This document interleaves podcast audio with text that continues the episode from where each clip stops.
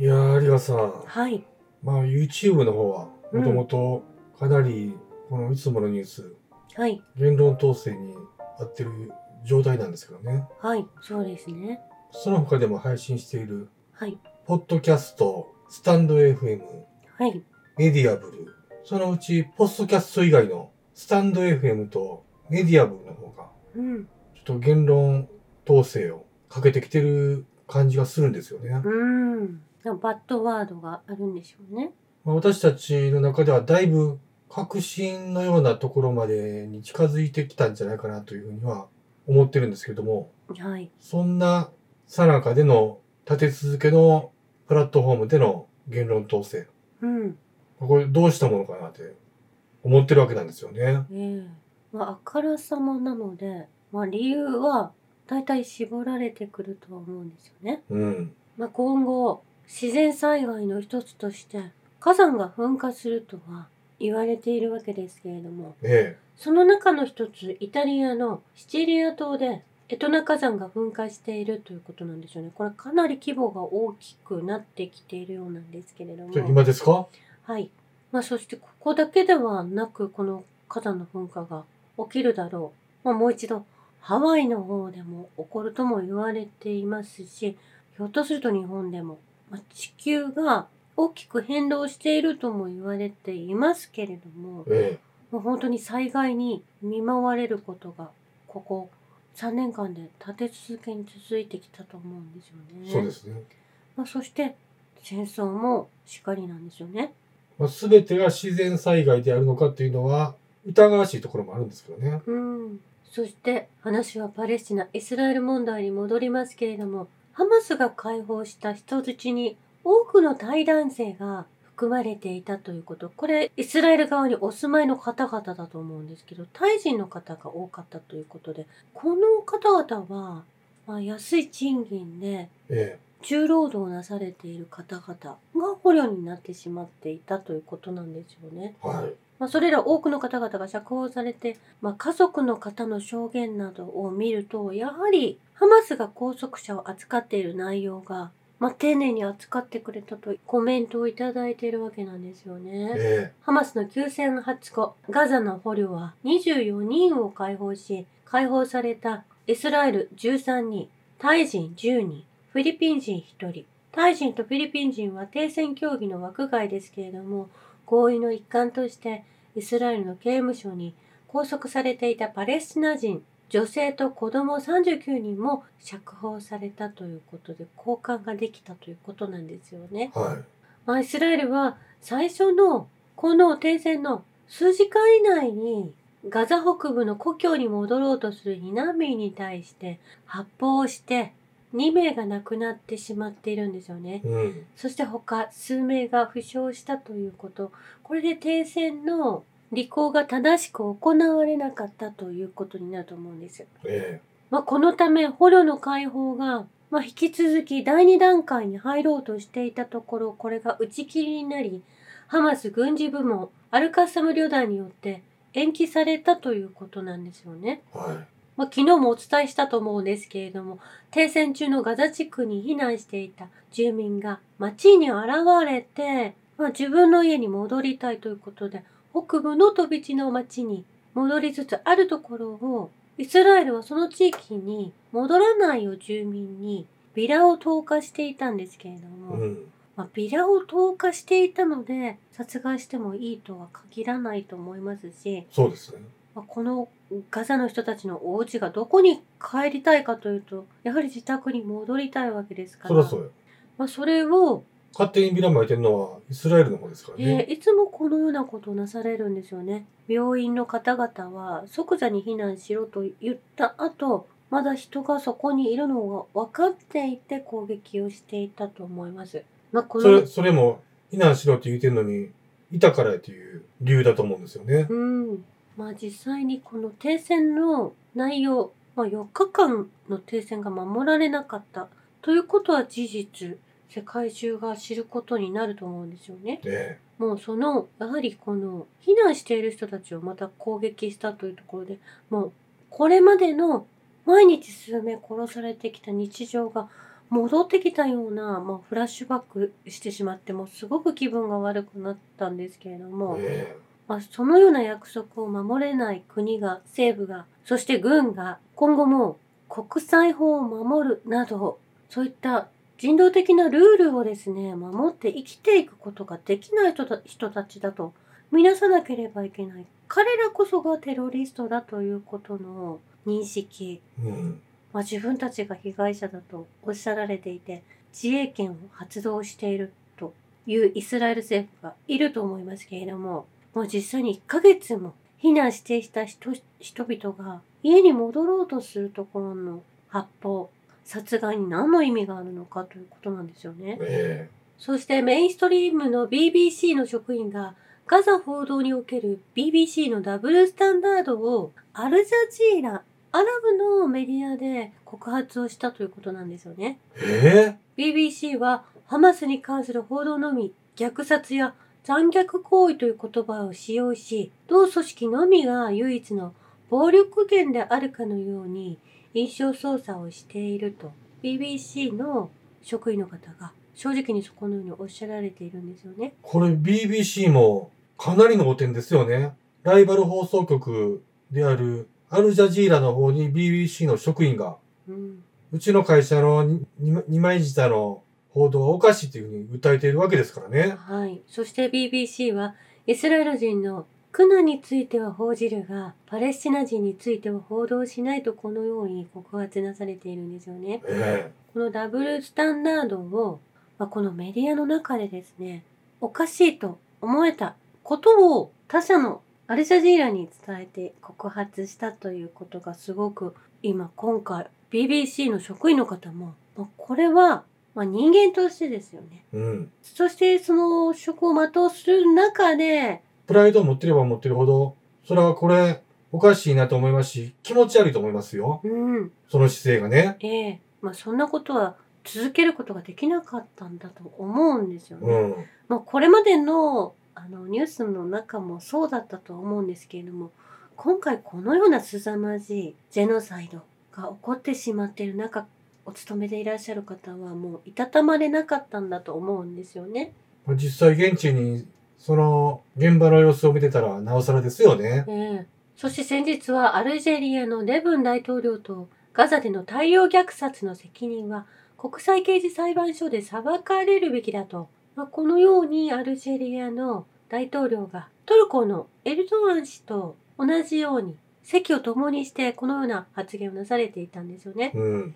まあ、そしてイスラエル政府関係者は、まあ、裁かれるべきだと合意していたんですけれども、えまあもうその次の週にはアイルランドでアルジェリア人の移民が学校外で殺傷事件を起こしたとし子供3人と大人2人が負傷したことを受けて数千人が、まあ、デモを起こしたということがアイルランドの中で起こっているんですよね。そうなんですか？ええ、これ、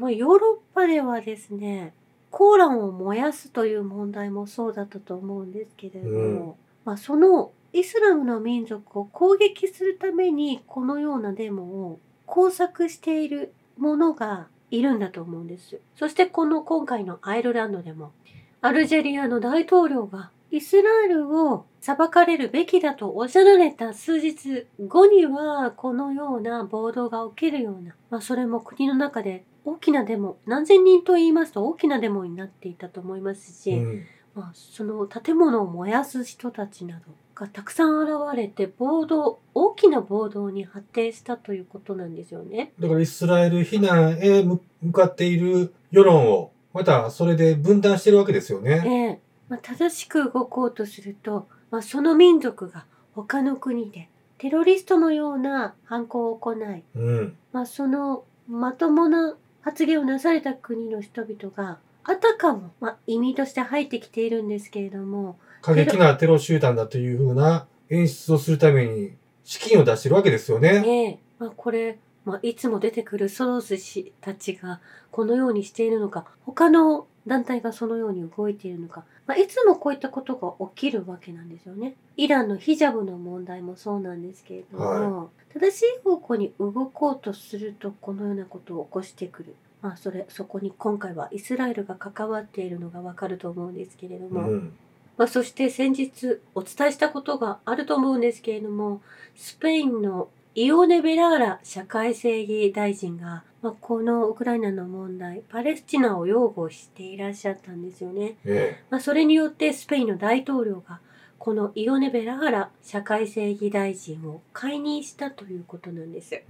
まあ、これも同じなんですよね。いつもそうなりますからね。うんまあ、このベラーラ氏はネタニヤフ首相の裁判を要求していたため解任されたのではとも言われているんですけれども、まあ、ですがこのスペインのペドロ・サンチェス首相はパレスチナ国家を承認しない場合、まあ、EU がそれを承認しない場合はスペインは独自の決定を下すとおっしゃられていてこのベラーラ氏と同じような考えをお持ちなのかなと思うんですけれども、はまあ実際にベラーラ氏はこのペドロ・サンチェス氏がまあイスラエル寄りの考えをお持ちの方なので気をつけてくださいとはおっしゃられているんですよねい。。うん。そしてこれも先日お伝えしましたアルゼンチンの新大統領ハビエル・ミレイ氏に対する国民のデモが始まったということなんです。でも、もう早くもデモが起こってるんですね。ええ、本当この方ですね。ブラジルの大統領選にも出馬したいとおっしゃられていて、え？そしてダルペソカ、ー、おかしない？